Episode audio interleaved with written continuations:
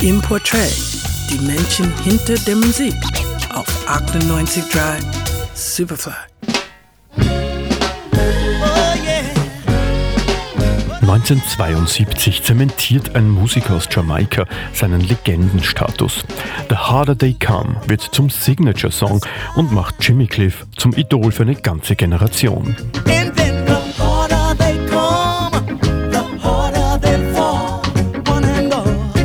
James Chambers, wie Cliff mit bürgerlichem Namen heißt, kommt am 1. April 1948 in einem kleinen Dorf auf Jamaika zur Welt. Er wächst in den Slums auf und hat schon früh eine Vision. Er will Musikstar werden. Mit 14 zieht er nach Kingston und ändert seinen Namen in Jimmy Cliff. Seine erste Single macht ihn bekannt, jedoch verdient er nichts damit. Nur ein Jahr später, 1963, bringt er mit seinem Freund Leslie Kong die Single Hurricane Hattie heraus, ein erster kleiner Hit in der damals brodelnden Ska-Szene.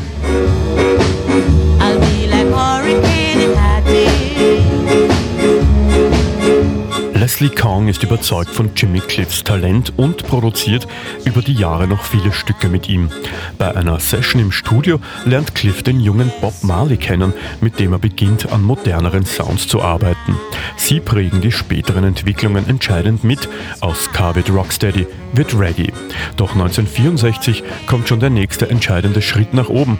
Jimmy Cliff, gerade mal 16 Jahre alt, wird vom Plattenproduzenten Chris Blackwell überredet, nach London zu gehen, um dort dort sein Glück zu versuchen.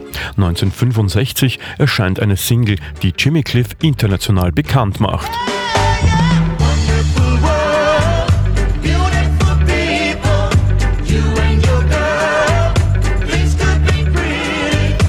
Danach geht es bergauf in der Karriere des Jamaikaners. Der Antikriegstrack Vietnam entsteht. Bob Dylan sagt darüber, es sei der beste Protestsong, den er je gehört habe. Jimmy Cliff lässt sich ab etwa 1970 auch von Soul Music beeinflussen. Mit seiner Rolle als schwer bewaffneter Dealer im Film The Harder They Come wird er auch in den USA bekannt. Die Kritiker überschlagen sich vor Lob. Jimmy Cliff geht mit der Platte als legendärer Künstler und auch Kämpfer für das arme Jamaika in die Geschichte ein.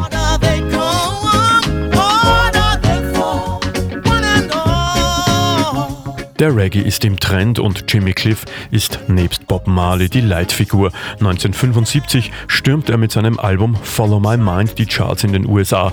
Im selben Jahr konvertiert er auch zum Islam. Jimmy Cliff bleibt der Musik aber treu und findet sich selbst auch öfters auf der Leinwand wieder. Vorgestern hat er seinen 70. Geburtstag gefeiert. Von uns das Beste. Gerald Krafnicek für Radio Superfly.